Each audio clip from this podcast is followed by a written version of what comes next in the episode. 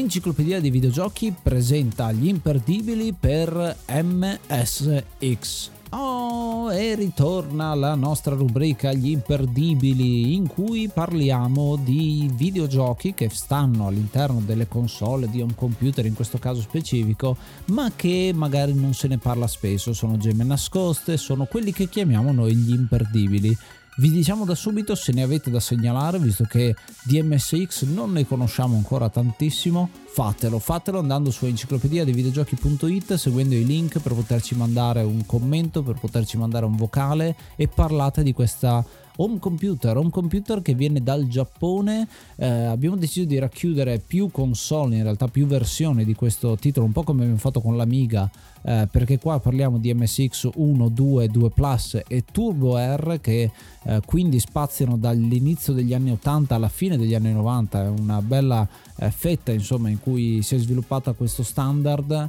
ma che ha regalato delle perle molto molto interessanti. Noi ne abbiamo scelte 6, ovviamente non sono tutti i giochi imperdibili, per questo appunto vi invitiamo a contribuire a questo elenco. E quindi ascoltate bene.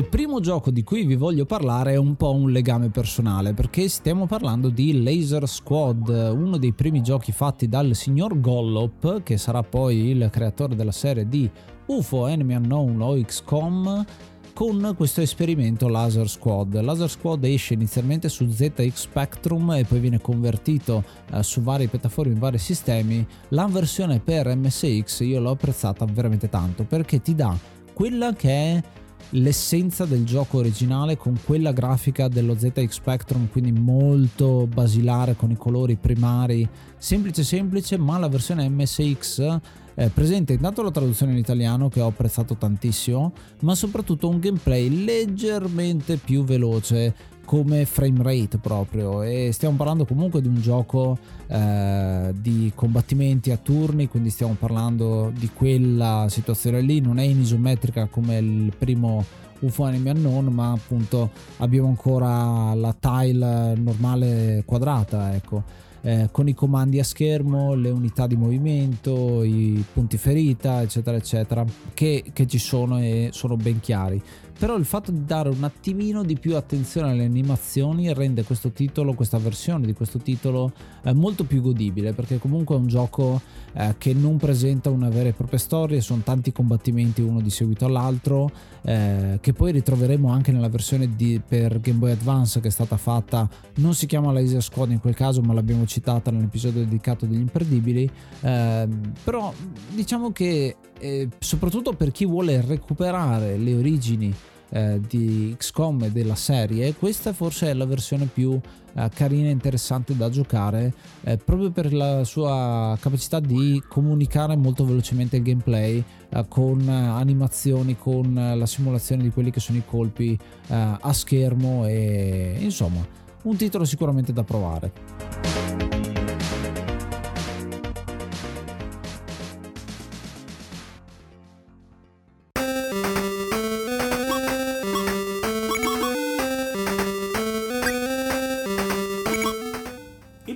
Gioco di cui voglio parlare in questa particolarissima lista è il porting per MSX di Fantasy Zone, un classico arcade sviluppato da Sega nel 1986 uno sparatutto a scorrimento con navicella che trova nella sua versione MSX un porting un po' particolare viste appunto le proprietà tecnologiche eh, di, questa, di, questa, console. Il gioco è molto semplice, noi siamo opa opa questa astronave senziente, quello che è considerato forse il, la prima mascotte Sega che deve difendere questa fantasy zone dai vari nemici, dai vari alieni che tentano poi di conquistarla. Il gameplay è molto semplice, abbiamo una schermata eh, che via via si ripete, quindi siamo in un ambiente un po' per citare alla Defender, dove non troviamo mai la fine effettiva dello schermo, ma andiamo avanti e, e quindi si, si resetta, si ricicla insomma lo scrolling del livello. Dobbiamo distruggere tra i vari mostri alcune basi che eh, fanno anche lo spawning di questi nemici e una volta distrutte tutte apparirà il boss di fine livello e dopo averlo sconfitto si passerà al quadrante successivo. È un gioco molto particolare perché ha un po' lanciato, comunque reso famoso negli shooter il boss rush, ovvero quei livelli soprattutto alla fine dove dopo aver sconfitto i vari boss dei vari livelli l'ultimo livello è un revival cioè bisogna farli tutti di seguito per poi arrivare all'effettivo boss finale questa versione per MSX non brilla certo per paragone rispetto all'arcade e altre versioni, ma dopo tutto era una versione abbastanza acerba. La grafica è comunque colorita, le musiche sono per quello che poteva essere il chip audio abbastanza orecchiabili, anche se hanno quel tipico sound retro e si può notare la differenza dei titoli, anche perché eh, come detto Fantasy Zone spawna diversi seguiti e consiglio infatti di giocare a Fantasy Zone 2 piuttosto che il primo, perché nel primo ci sono dei seri problemi secondo me di scrolling, ma era un difetto tipico per i primi giochi MSX, quindi il secondo gioco ovvia a questo problema e diventa ancora più veloce, più eh, gradevole, più bello da giocare. Interessante che comunque abbiano mantenuto anche l'aspetto del, del negozio, degli upgrade che si possono comprare, infatti distruggendo i vari nemici cadranno delle monete che potremo raccogliere e quindi acquistare dei, delle armi nuove, le ali nuove, essere più veloci, avere un po' più di manovrabilità, anche se non si nota particolarmente bene in questa versione. Ma il fatto che comunque abbiano mantenuto il cuore del, della giocabilità di questo titolo è da apprezzare per la versione MSX.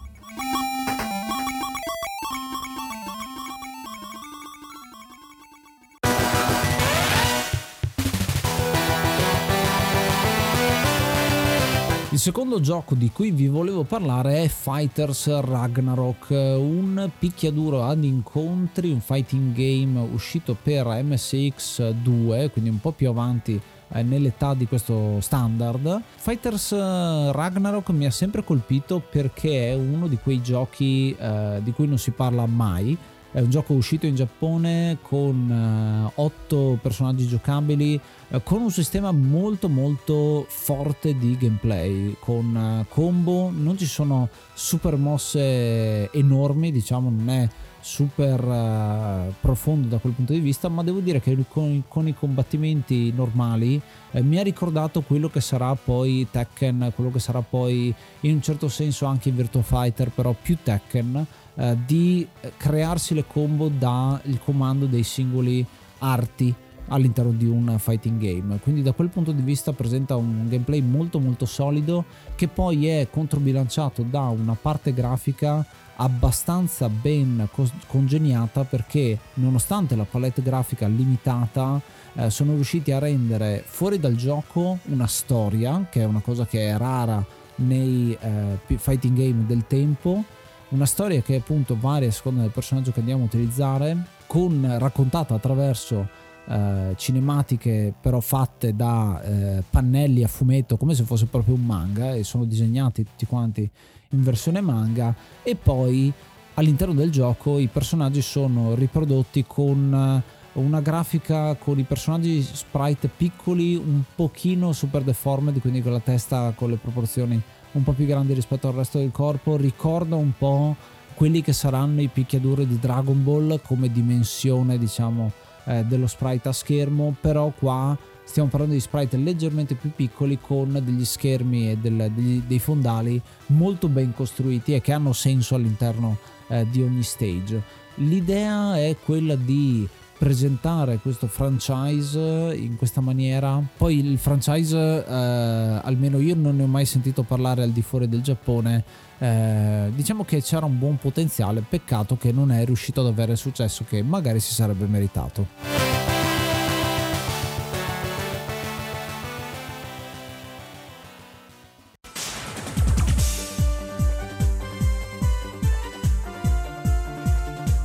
Altro gioco che porto per questa lista è Salamander, meglio conosciuto come Live Force, soprattutto nella versione nordamericana e nella re-release giapponese. È un altro arcade shooter eh, spaziale, questa volta sviluppato da Konami nel 86 ed è uno spin-off della fortunata serie di Gradius. Nella versione MSX, anche qui, come dicevo prima, ci sono dei problemi di scrolling, ma l'inventiva degli sviluppatori che si sono occupati del porting ha fatto sì che questo gioco ricevesse buone impressioni perché nonostante i problemi di scrolling il gioco, il suo punto di forza è ben altro, tra cui anche reinventare il sistema dei power up. Life Force portava un sistema semplificato rispetto a Gradius, qua siamo tornati a usare il sistema di Gradius per convenienza, ma questo fa sì che raccogliere tutti i collezionabili, tutti i power up, in certo modo distrae dallo scrolling un po' fastidioso,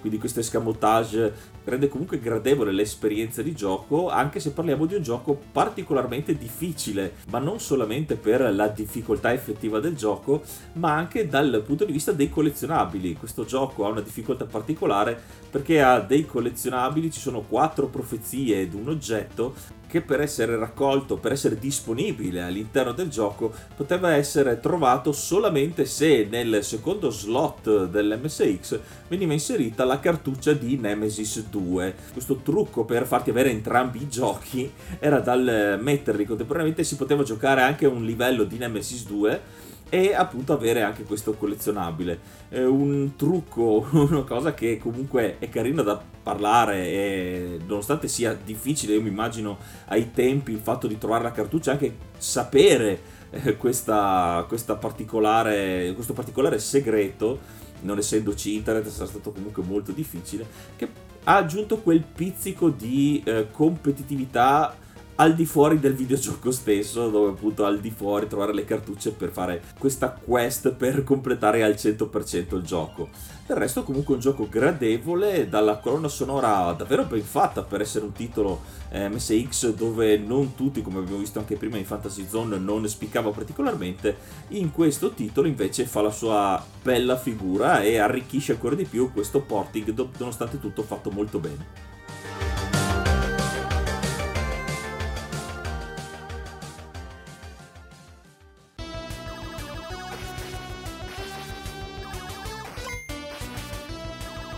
E l'ultimo gioco di cui vi volevo parlare è Pleasure Hearts, un shmup, un shoot 'em up, uno di quei shoot 'em up che mi ha stupito veramente tanto perché ne sono venuto a conoscenza analizzando un po' il genere del shoot 'em up e questo è un titolo che viene spesso citato eh, così allora mi sono detto giochiamolo, proviamolo e devo dire che sono rimasto veramente impressionato dalla facilità di gioco e soprattutto dalla potenza di questo gioco, come proprio di calcolo. È un gioco che comunque esce nel 99, quindi molto in là eh, nella vita dell'MSX, però per essere un home computer presenta delle potenzialità niente male. Un, guidiamo un biplano di veramente pochissimi pixel a schermo, quindi la maggior parte eh, dello schermo è coperta da proiettili nemici e, e, nemici stessi. La cosa che stupisce appunto è il fatto che nonostante tantissimi sprite a schermo il gioco non rallenta neanche di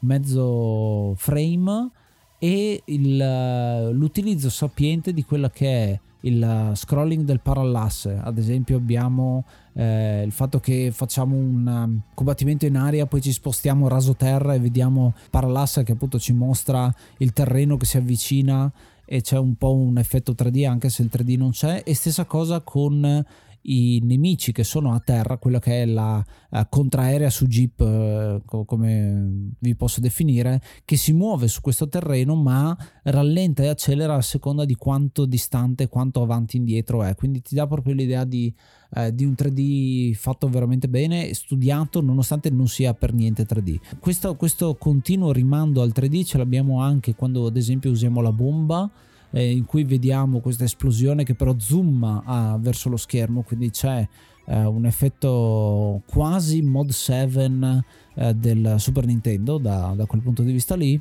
E l'altra cosa interessante è che alcuni dei boss sono fatti proprio con questa tecnica, quindi sono, ehm, si muovono come se fossero dei pixel che quasi vettoriali mi verrebbe da dire, anche se pixel e vettoriali non vanno tanto d'accordo, però appunto hai dei movimenti però frammisti anche allo zoom dello, nello schermo e quindi ti dà l'idea di un movimento leggermente tridimensionale. So che è molto difficile spiegarvelo eh, solamente a parole, però eh, immaginatevi come se fosse un movimento procedurale. Se avete presente, che ne so, Celeste, i capelli di eh, Madeleine, eh, i, i, capelli si muovono come se fossero in 3D, anche se non lo sono perché è pixel art. Qui abbiamo un uh, predecessore, diciamo, del movimento procedurale della pixel art, che non è niente male per essere un gioco di uh, oltre vent'anni fa.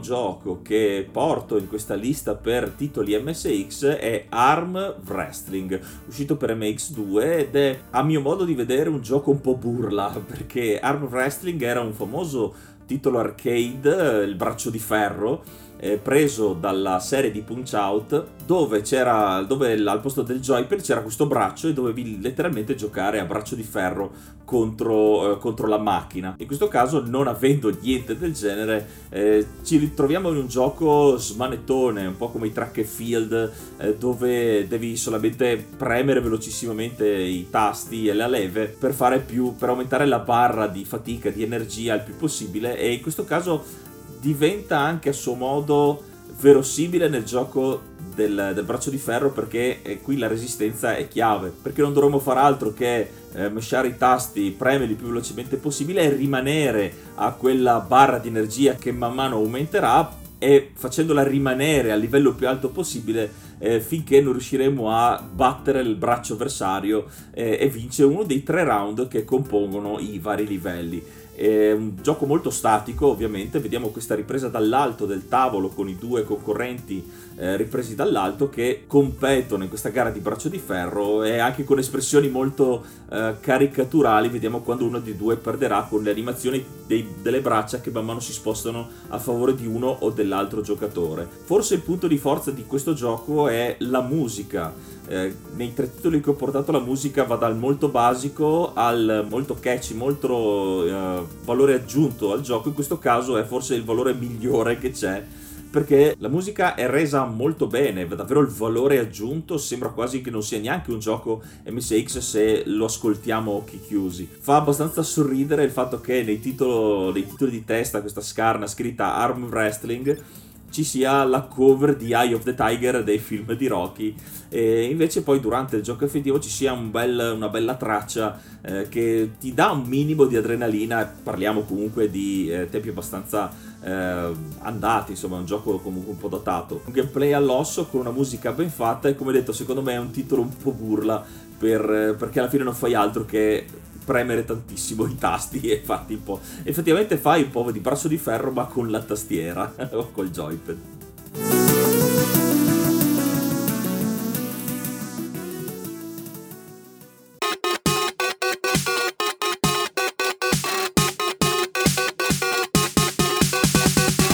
Questi erano gli imperdibili per MSX e MSX2. Noi speriamo vi siano piaciuti, se non conoscevate alcuni dei porting o dei giochi che abbiamo trattato, discutetene con noi sul nostro canale Telegram, sui nostri canali e se avete altri giochi da consigliare per altri imperdibili o anche solo delle librerie MSX e MSX2, fatecelo sapere seguendo il link in descrizione.